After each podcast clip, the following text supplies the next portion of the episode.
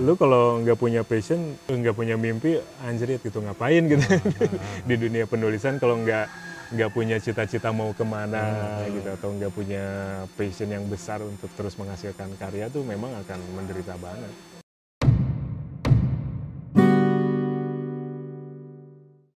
Ya, kita ketemu lagi di Indonesia tanpa stigma. Sekarang saya sama Zaki Yamani.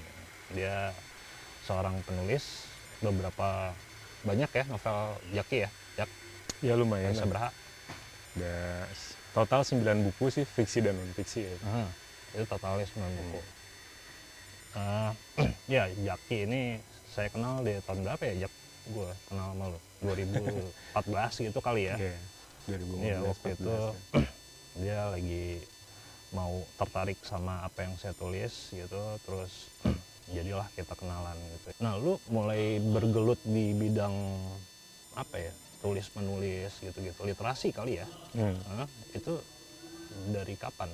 Gua sih kalau nulis Mulai itu udah sejak 2002, 2003 lah gitu ya. Hmm, itu apa tuh yang menandai 2002 lu Eh, mulai gue nulis? mulai nulis cerpen tapi masih belajar lah waktu itu ya Eh, nulis puisi juga Hmm. Terus yang jadi momentum gue serius nulis beneran nulis tiap hari itu ya ketika jadi wartawan Mhm. gue kan jadi wartawan sejak 2003 tuh. Mhm. 2003 Waktu enggak, 2002 itu yang lu mulai nulis cerpen itu belum dimuat di mana-mana. belum Belum. belum Hmm. itu masih beneran belajar lah nulis buat sendiri doang gitu. terus gue ngelihat karya-karya orang gue coba tiru gitu Hmm. sampai akhirnya gue bercita-cita untuk jadi novelis Oke. itu kan 2002 tuh gue baru lulus kuliah lah itu kurang Hmm. lebih Tapi lu kuliah jurnalistik. enggak waktu Bukan? itu visip administrasi negara Oh, oke. Apa yang apa sih motivasi lu gitu untuk nulis? karena gue lihat ini gitu. sih pengen pengen kayak Pramudia Anantatur gitu Oke. karena gue Gitu baca ya? ah, baca baca baca banyak karya dia Hmm. gitu terus gue sempat kerja juga di NGO lokal lah gitu ya yang ngurus Hmm. anak jalanan nah salah satu teman gue tuh bilang lu kalau mau nulis mau jadi penulis Mhm. lebih baik lu jadi wartawan dulu karena katanya begitu gitu Pram, Muhtar Lubis, Hmm, ya hmm, Ernest Hemingway, semua tuh wartawan gitu. Iya, iya. Terus gue pikir kenapa ya? Nah, teman gue bilang karena disiplinnya, lu harus nulis tiap hari. Gitu. Nah ini gue cari-cari lowongan tuh, ah, cari-cari lowongan di bidang media, Hmm. media massa dan akhirnya ya dapat gitu di pikiran rakyat. Ya, tapi Itu 2003 ya? 2003 Hmm. gue masuk di pikiran rakyat ya sejak saat itu memang jadi lebih aktif lah nulis gue Hmm. mulai rutin nulis cerpen gitu terus ya karya-karya jurnalistik gue juga udah mulai terus dikerjakan dan mengalami perkembangan gitu Hmm. nah dari sejak saat itu sampai buk, terbit buku pertama gue tuh ya cukup lama sih buku pertama gue terbit 2010 apa 2011 gitu ya Itu buku apaan, Jak? kumpulan cerpen Oh, kumpulan cerpen. Juni Mushroom dan cerita lainnya Itu jadi yang lu tulis dari 2002 yang Mm-mm. sambil belajar itu Hmm. itu diterbitinnya. gua gua sortir gitu Ah. gue pilih-pilih mana yang paling baik Ah. kayaknya dikumpulin jadi jadi satu kumpulan cerpen 2010 gua terbitin indie itu indie. indie Oke. 2010 terus kemudian eh, gua nulis non fiksi juga dari dari apa dari kerja jurnalistik jurnalis. gitu ya. Ah. Nah kemudian gua baru bisa nembus penerbit major itu Hmm. tahun 2015 apa 2016 ya 2015 kalau nggak salah Hmm. itu novel novel yang sudah gua kerjakan sejak 2002 Oke. Itu ya. Hmm, Novel tentang tentang bandar Oh, bandar, itu ya. narkoba ah, bandar. Lu eh, akrab sama dunia itu? Konsumsi narkoba gitu. Makanya nggak sih? iya make lah dulu Nyimeng gitu nggak? dulu ya Hmm. kalau nyimeng tapi kalau kalau obat sih enggak gue paling Hmm. cuma cimeng doang gitu Eh, minum Minum. minum dan memang lingkungan apa lingkungan hidup gue dari sejak kecil Hmm. itu memang tinggal di lingkungan yang dikuasai bandar gitu. Oh, gitu? Gue kan tinggal di jalan jurang gitu. Ah, bandar Ya, Cimeng ya? tetangga tetangga gue ya pada megang lah gitu kasarnya. hmm, Jadi memang memang barang itu relatif relatif mudah gitu di, didapat. Nah terus tapi dari sana juga gue ternyata mengobservasi sejak kecil tuh gitu, Ah. mengobservasi kehidupan itu. Nah latar kehidupan kayak gitulah yang gue gambarkan di Di dalam bandar itu. gitu. Jadi itu cerita tentang itu ya? Eh, jadi latarnya tuh memang hasil observasi eh, hasil Observasi. gue sejak kecil sampai dewasa gitu melihat perubahan-perubahan sosialnya gitu. Ah. perubahan pola pola jualan dan Hmm. lain-lain lah gitu. Eh, perilaku orang-orang di sekitar gitu. Tapi gua ka- coba kaitkan dengan sejarah gitu. Ini ya, ya itu ceritanya fiksi kan ya bukan iya iya. Ah. bukan sejarah beneran gitu gua coba kaitkan dengan peristiwa DITI di tahun apa tahun 40-an sampai tahun 60-an gitu. Jadilah sebuah novel yang menurut gua cukup kaya lah gitu ya si ceritanya gitu. Itu major label. Major label. Dan waktu itu gue novel pertama itu langsung masuk di apa 10 besar Katulistiwa Literary Awards Anjir. Eh, ya cukup ya cukup optimis kan Aziz gue ada bakat nih gitu nulis kayaknya gitu. Berbakat oh gitu, ternyata. Akhirnya ya ya dari situlah gue makin makin yakin bahwa di dunia gue tuh di penulisan gitu. Karena gue merasa nyaman terus merasa bahagia gitu nulis. Iya waktu gua tanya kan "Ah, apa sih karya lo yang paling membahagiakan? Itu semua ya? Semua membahagiakan Semua sih. Ya walaupun saat menulisnya sih ya menderita menderita lah gitu. Iya. maksudnya harus mikir harus baca referensi gitu Hmm. harus meluangkan waktu untuk menulis di sela-sela survival ya Hmm. karena kan dari menulis juga nggak nggak selalu dapat duit gitu oh iya iya dari penjualan buku belum ya lalu harus bikin penerbitan sendiri Iya. gitu justru modal kan gitu Mm. nah itu eh, tapi ya gue enjoy enjoy enjoy dalam dengan semua prosesnya itu ketika sebuah karya bisa terbit gitu. Hmm. entah karya gue atau entah karya orang lain yang terbit di penerbitan gue ya gue bahagia gitu dengan itu semua Hmm. Nah dengan kondisi saat ini digitalisasi eh, teks gitu ya, Hmm. itu gimana Jack? Lu masih pede aja nulis? masih tetap nulis? pede sih gue sih Ah. masih pede ya walaupun katanya orang-orang sudah beralih ke digital gitu ya tapi menurut gue sih buku Lu fisik masih diminati Lu suka nulis di Facebook gitu nggak? Kan ada tuh orang yang yang enggak lah ya. ya kadang-kadang sih tapi ya Facebook nggak jadi apa ya nggak jadi medium yang gue utamakan lah gitu gue paling kadang-kadang nulis artikel untuk Facebook kadang-kadang nulis puisi Nulis artikel gitu di. Facebook. Hmm, Oke. artikel pendek Iya iya iya. ya cuman apa ya istilahnya kalau ada pikiran-pikiran selintas tentang Hmm. sesuatu terus gue pikir gue bisa nulis saat itu juga ya gue Hmm. tulis gitu Eh, tapi ya jarang sih Jarang ya. nggak setiap minggu gitu gue nulis Hmm. di Facebook Nah lu kan pernah nulis soal ganja di Portugal ya waktu Hmm, itu. Itu hmm. nah apa kenapa sih lu tertarik gitu sama ya nulis tentang gituan kan itu sesuatu yang nggak populer ya. Maksudnya ya kondisi di Indonesia seperti itu. Iya. Ah, eh ya lucu aja sih kalau menurut gue gitu ya. Maksudnya gue pertama ke ke Portugal tuh orang apa istilahnya calo gitu ya. Calo calo ganja heroin apa gitu. Dia bertebaran di mana-mana. Terus entah kenapa setiap gue ketemu tuh mereka langsung nyamperin gitu. Mhm. Kan mereka nggak ke semua orang nawarin kan gitu. iya iya tapi kok gue selalu didatengin gitu anjir gitu, muka gue muka barbuk banget gitu ya dia gue coba belilah gitu, gitu. Ah.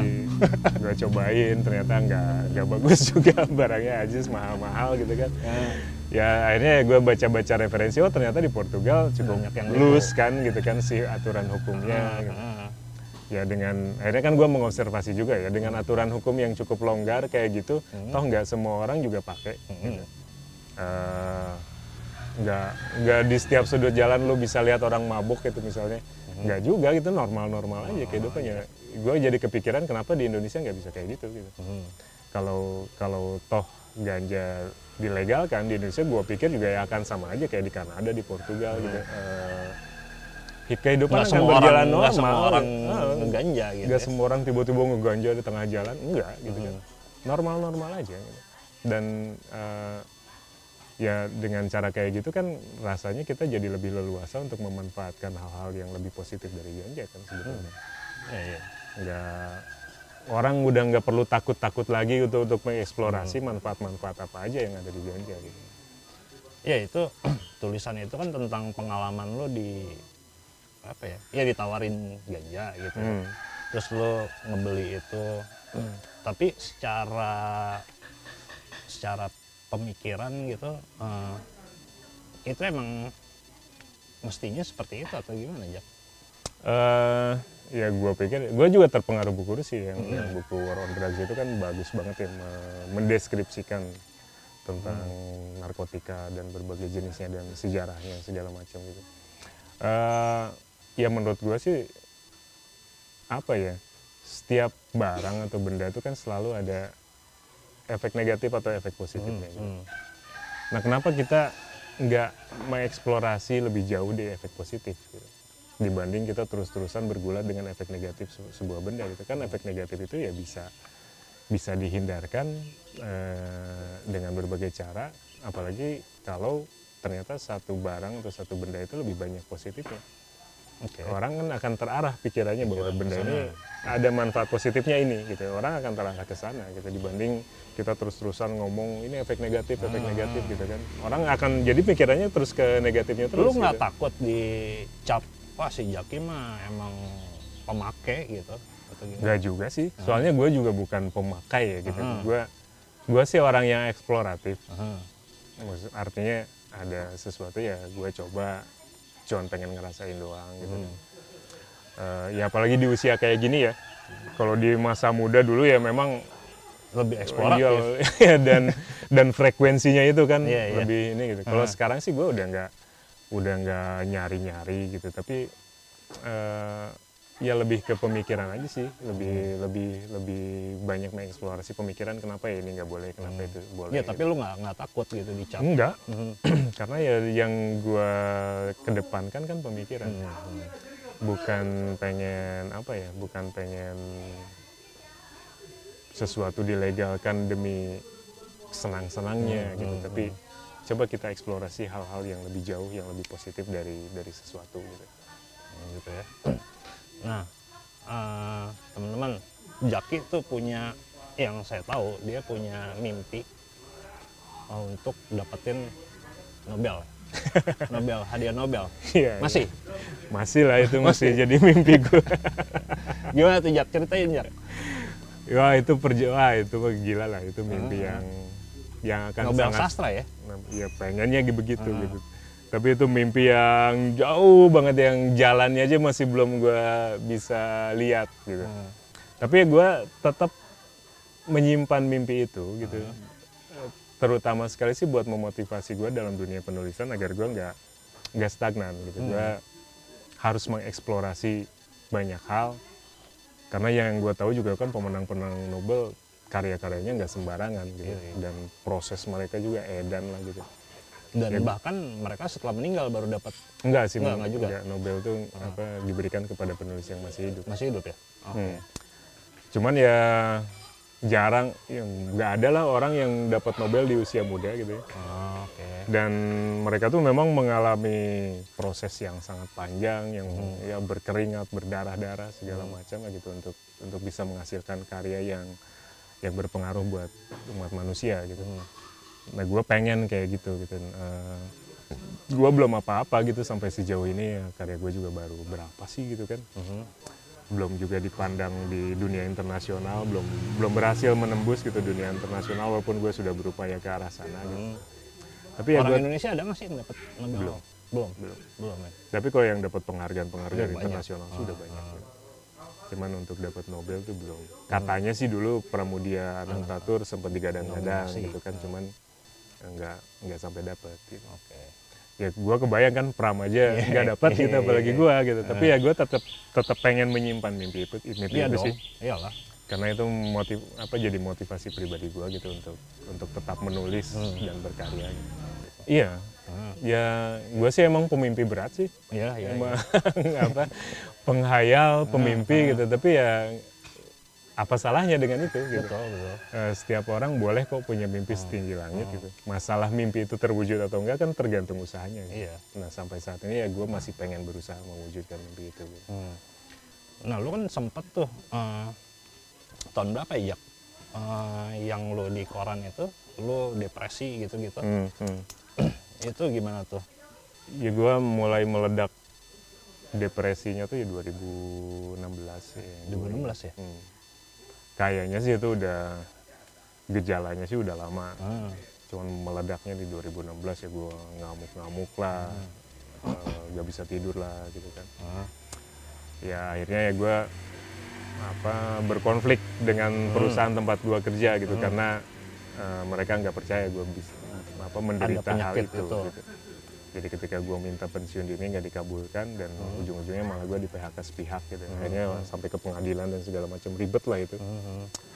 ya tapi ya apa pun itu dan ya eh, teman-teman ini bukan sat- bukan stigma lagi ya tapi lebih ke apa ya pe- ya penindasan gitu kali ya. Iya. Ya kebayang ya bayangin lu dalam kondisi sakit Hah? Lagi meledak gitu. Kan depresi itu ada relapse yang bisa Mhm. meledak gitu. Mhm. Eh, terus lu di PHK rasanya apa gitu? Anjrit gitu kan. Wah itu itu tahun-tahun gelap lah buat gue ya. Tahun 2016 sampai 2017 itu masa yang bener-bener sangat berat gitu dalam hidup gue. Lu nggak punya duit lu harus berobat terus lu berproses di dalam apa hukum gitu kan Eh, lu harus ya untungnya banyak yang ngebela sih ya kawan-kawan LBH Bandung itu Haji Bandung itu jadi jadi para pembela gue dan lu menang kan di pengadilan? Menang sebagian. Ah, menang sebagian. menang, jadi putuskannya menang sebagian. Tapi ya gue dapat duit lah Mhm. dari akhirnya gitu dari terus bisa buka itulah ya kafe gitu ya. Sempat buka kafe tapi bangkrut juga. Tapi itu nggak ada hubungan sama depresi lo kan? Enggak enggak kalau itu sih itu masalah proses masalah bisnis bisnis aja aja kan? gitu Ah, tapi ya depresi gue sih ya dalam waktu-waktu tertentu gue sudah tahu gue bakal relapse Mhm. karena yang namanya depresi itu kan pasti akan mengalami relapse setidaknya sekali lagi dalam Hmm. Relapse seumur hidup kambuh gitu. ya? kambuh, gitu. kambuh ya gue sering kayak gitu gitu Ah, tiba-tiba mood drop Mood gitu drop. tiba-tiba merasa sedih sendiri gelisah Mhm. ya akhirnya gue sampai sekarang kan masih berobat masih berobat. Nah ya. Jaki, ya salah saya salut sama dia gitu, walaupun dia depresi gitu eh, berobat, tapi tetap nulis Jak ya, tetap gue nulis. Nulis tetap gitu. Sampai sekarang beberapa tulisannya Jaki diterbitin juga ya, sama major label lagi. iya. Ya gue tahun ini aja terbit dua buku. Satu oleh penerbitan gue sendiri buku puisi. Satu kumpulan cerpen yang kedua itu oleh major label. Hmm. Terus yang naskah yang udah ada di penerbit besar itu juga sudah ada siap Nah lu yang bisa, gue penasaran gitu. Kalau gue kan kalau lagi dalam keadaan depresi gitu ya, atau misalnya lagi putus obat gitu, ini malas banget gitu nulis. Nah itu gimana tuh ya? Eh, ya mungkin setiap orang beda-beda Ah, sih ya ah. responnya terhadap itu. Tapi kalau gue sih ketika kayak gitu justru gue melepaskan apa stresnya, tegangannya itu ke tulisan. Nulis. Entah itu cerpen, puisi atau novel gitu. Hmm. Eh, karena gue punya banyak pilihan jenis tulisan kayak gitu, jadi ya gue menyalurkannya bisa sesuai mood yang sedang berkembang saat itu gitu. Tapi pakai obat dong. Pakai ber- obat. berobat gitu ya, Berobat, dokter. Ah, tetap berobat. Ya gue masih sampai sekarang tiap hari masih minum obat. berobat. Eh, karena belum saatnya dokternya juga masih bilang Hmm, belum saatnya gue berhenti gitu. pernah waktu itu di dicoba berhenti ya gitu Hmm. gue cuma tahan 11 hari gitu. Yang terjadi apa setelah sebelas? wah itu gelisah Se- iya, pas 11 gelisah hari. berat Hmm. yang gue nggak nggak bisa fokus itu ngomong Benar kan lu nulis pun nggak bisa atau gimana? Eh, nulis tetap, Oh, tetap gue nulis. puisi ah, oke. di, di saat-saat itu ya gue cuma bisa nulis yang pendek-pendek Hmm, hmm. tapi di waktu yang lain gitu di tahun lalu lah atau dua tahun lalu Hmm. di saat kayak gitu ketika gelisah gue lari ke nulis novel Oh iya. Jadi ada naskah novel gue yang berhasil gue selesaikan dalam satu tahun Ah. padahal biasanya gue nulis nulis novel tuh antara antara 7 sampai 12 tahun gitu nah tapi yang novel terbaru gue tuh Ah. selesai dalam waktu satu tahun Satu tahun. Itu tahun berapa?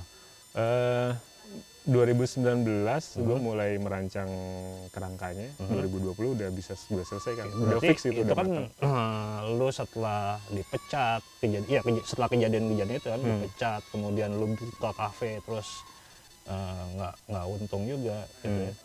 Ya, Itu 2019 19 lu bikin itu dan lu jadi pengangguran kan waktu itu. Iya, gue yang ngandelin project-project Ah. jangka pendek Ah. gitu kan. Ya, Ngandalin sedekah gitu. tapi ya ternyata produktivitas gue dalam menulis Hmm. tetap terjaga gitu. Makanya yang gue pikir ya gue hidup gue tuh memang di dunia penulisan sebetulnya. Hmm. gitu. Selebihnya tuh adalah survival.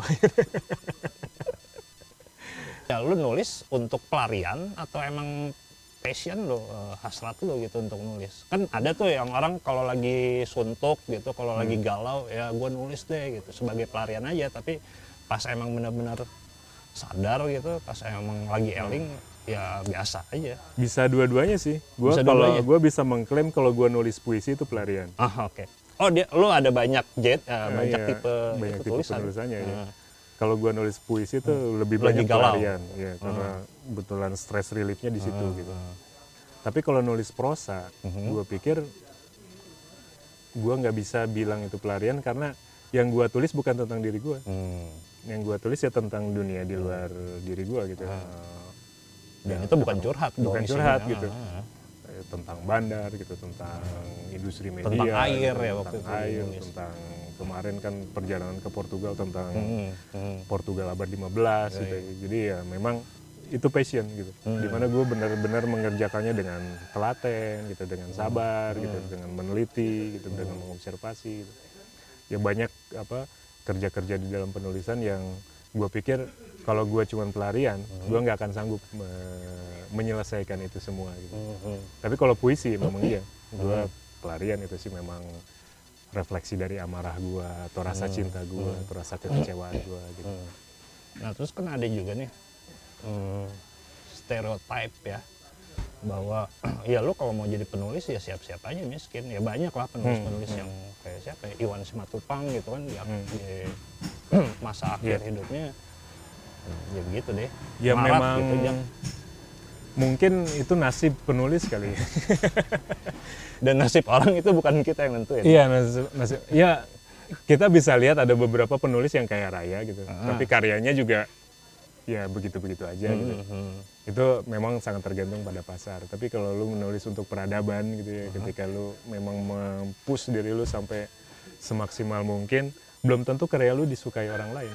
oke Dan itu artinya nggak ada Dan penjualan. nggak laku gitu kan. nggak laku Eh, artinya nggak laku. Tapi ya kalau semangat lu memang menulis sesuatu yang lebih besar dari Hmm. diri lu sendiri ya memang lu harus siap-siap dengan itu. oh gitu Emang Kita lihat siap-siap? sejarahnya aja gitu Hmm. kan. gimana tuh sejarah? Gue punya dua penulis favorit, tiga lah, tiga Hmm. penulis favorit. Cormac McCarthy, Hmm, Juan Rulfo, Gabriel Garcia Marquez. hmm, Tiga-tiganya itu ngalamin hidup yang susah banget hmm. dan baru sukses di usia ya Usia 50-an. pertengahan ke menjelang tua lah gitu. Eh, tapi karya mereka bukan karya main-main gitu. Hmm, hmm. Emang edan gitu maksudnya susah lah gue untuk membayangkan gue bisa yang gaya kayak gitu, gitu. Mencapai sebuah kualitas tulisan yang yang bisa sedahsyat itu gitu. Hmm.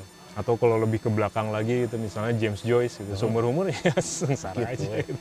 Nah, lu eh, dari dari nulis itu lu dapat uang banyak atau Enggak, enggak? enggak. Enggak. Tapi ada, ada aja gitu dan rezekinya sering kali bukan dari penjual semata penjualan buku gitu tapi ya kadang-kadang gue diundang untuk kelas nulis Ah, lumayan dapat duit gitu atau ada or- orang order eh, ke penerbitan gue gitu ya gue dapat duit tapi ya masih di seputar seputar dunia penulisan gue dapat duitnya gitu Iya, jadi ya kalau lu bilang tadi kan emang itu siap-siap aja lu jadi penulis lu nggak akan kaya gitu. Hmm. iya dan memang lu. dibutuhkan passion Passion. lu kalau nggak punya passion apalagi nggak punya mimpi ya. nggak punya mimpi anjrit gitu ngapain gitu di dunia penulisan kalau nggak nggak punya cita-cita mau ke mana gitu atau nggak punya passion yang besar untuk terus menghasilkan karya tuh memang akan menderita banget ya maksudnya gini gua sering kan jadi guru kelas menulis gitu. Hmm.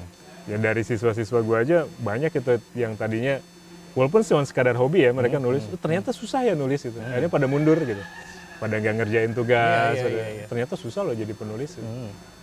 Eh, ya memang begitu gitu menulis kan memang bukan gitu ya. sekadar bukan sekadar asal nulis itu tapi ya Nah, gua gua nggak tahu nih, ini- lebih ini besar s- dari itu gitu. Ah, stereotip atau bukan ya? Tapi emang indeksnya, indeks literasi Indonesia itu kan kecil. Hmm.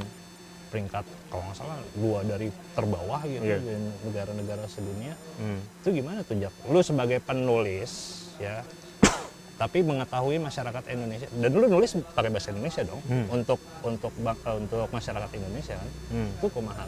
ya buat gue sih nggak masalah sih Nggak masalah? sering kali ya Ah. sering kali gue saat menulis tuh nggak peduli tulisan gue akan dibaca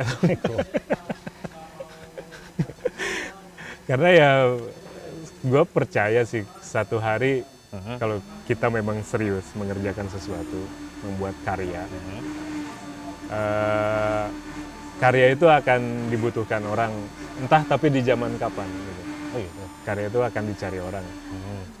kita nggak bisa menentukan apakah dalam waktu cepat atau dalam Hmm. waktu berapa dekade ke depan gitu kita nggak nggak pernah tahu itu jadi yang yang dibutuhkan oleh seorang penulis yang menghasilkan karya aja dulu urusan karya aja ya Hmm. mau dibaca mau enggak mau dibaca itu atau mau enggak terus gue juga kan tidak tapi kan tidak itu memotivasi juga aja kalau misalnya ya lo jelas kalau Oh, iya kan? kalau ternyata pembaca suka itu Hmm, sangat hmm. memotivasi bahagia banget lah gitu Hmm. kalau ada orang bilang Jak buku lu bagus gitu gue Hmm. menikmati itu pencapaian yang Iya, susah iya, di iya, iya. gue ungkapkan gitu ya Hmm. rasanya gitu tapi ketika orang tidak mengapresiasi itu ya ju- juga gue mau bilang apa Hmm. gitu kan yang penting sih gue menekankan ke diri sendiri lu maksimal gitu Hmm. ngerjainnya dan lu sudah bahagia mengerjakan itu gitu Hmm.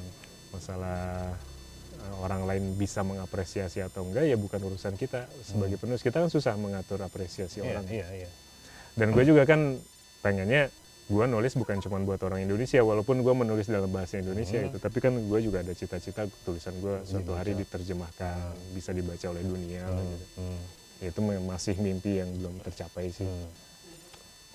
gitu ya nah eh, oke berarti sekarang kalau ada perubahan besar-besaran orang dari baca buku kertas gitu ke elektronik juga nggak ngaruh juga kali ya? Kalau buat penulis sih sebenarnya nggak terlalu ngaruh sih ya. Hmm. walaupun ada kebanggaan tersendiri ketika buku lu dicetak. Oh gitu. Ada rasa yang beda lah dibanding ketika buku lo selesai terus kemudian ya diterbitkan lu secara lu digital hidup gitu. di jam lu lahir tahun 70-an masih begitu gitu coba lu lahir tahun 2000 gitu enggak ini ya, kali. ya mungkin ya mungkin gue masih ada romantisme Hmm, masa hmm. lalu gitu bahwa buku tuh harus dicetak ada di rak buku tuh iya, rasanya iya, menyenangkan iya. gitu Ah, tapi kan ya- yang penulis itu kan menghasilkan konten ya apa pun mediumnya Hmm. satu hari nanti kan bisa jadi ya semua digital atau ada bentuk lain lagi hmm, tapi si konten itulah yang dihasilkan oleh si penulis dan itu yang gue kerjakan gitu gitu yang kebanggaan ya Hmm.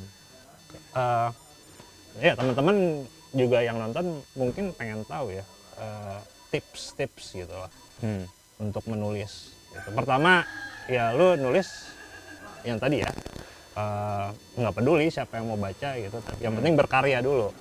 Itu itu yang pertama. Terus apa lagi yang yang lebih praktis lah ya. yang paling penting sih lu punya ide ide. Hmm. Hmm.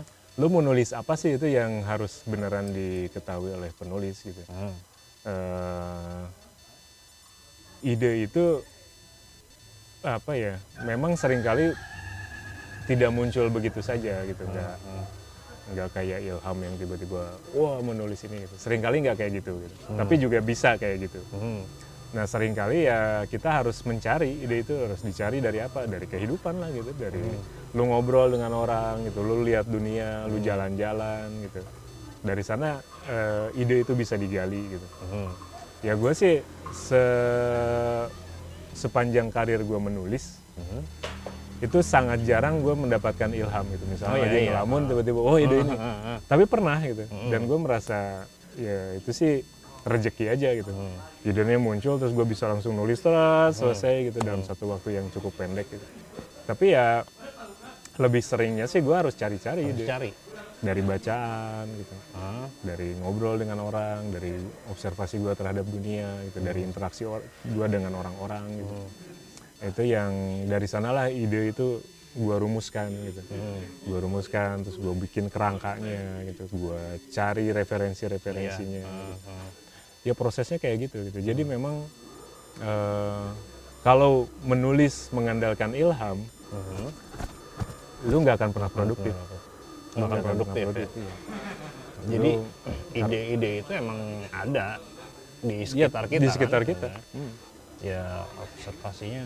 Tapi kan ya yang lebih yang lebih praktis daripada itu itu kan di tataran ini ya, di tataran pemikiran gitu. ide. ya m- mulai membiasakan menulis ini sih menulis yang pendek-pendek aja gitu Hmm. bahkan ide pun ketika tercetus Hmm. tulis aja dulu gitu pendek. entah itu berupa judul gitu ya atau Hmm, paragraf singkat gitu Hmm. tulis aja dulu nanti lama-lama lu akan punya kebutuhan untuk mengembangkan itu gitu kerjaan gue kan hampir setiap hari kayak gitu. Hmm. ada ide catat ada ide catat gitu. atau gue terpikir satu paragraf tertentu gue tulis satu paragraf doang gitu. Hmm. terus nanti gue pikirin oke ini akan berkembang ke arah sini ke arah sini ke arah sini. Jadilah sebuah tulisan gitu. dan itu bukan hanya harus untuk ditulis ya? harus ditulis. Bukan hanya penulisan fiksi untuk non fiksi pun gue seperti itu gitu ya kat- katakanlah karya-karya opini Hmm. esai atau karya jurnalistik gue ya dimulai dari pencarian ide Hmm. terus gue catat gue kembangkan. Mencatat ya mencatat itu ya mencatat terus dikembangkan. Ya gitu teman-teman. Jadi ya ide kalau ditatarin itu tapi ya praktisnya ya ya mulai menulis. Mulai menulis. Gitu. Seburuk apa pun gitu karena yang gue tahu juga penulis-penulis besar Hmm. selalu bilang draft pertama dari tulisan mereka tuh mereka benci banget ya. nah oke pasti Gitu ya? jelek gitu. jadi ya eh, sebuah tulisan yang bagus itu nggak sekali nggak sekali sekali tulis jadi. terus jadi bagus gitu Ah. itu tuh butuh proses revisi baca ulang Hmm. revisi baca ulang dimaki-maki dulu sama teman-teman gitu ya Ah. Iya, iya. ya itu proses yang lu harus jalanin gitu Hmm. banyak orang kan merasa menulis draft pertama aja udah susah payah ya benar terus disuruh baca temennya terus temennya maki-maki atau mengkritik lah gitu. Terus dia patah arang gitu Ah, anjing ah, gini banget itu sih gitu. akhirnya nggak diterusin. gitu ya? nggak gitu gitu ya. Lu butuh kritik. Butuh. Lu butuh. butuh cacian gitu Hmm, untuk hmm. untuk membuat lu berkembang gitu. Oke.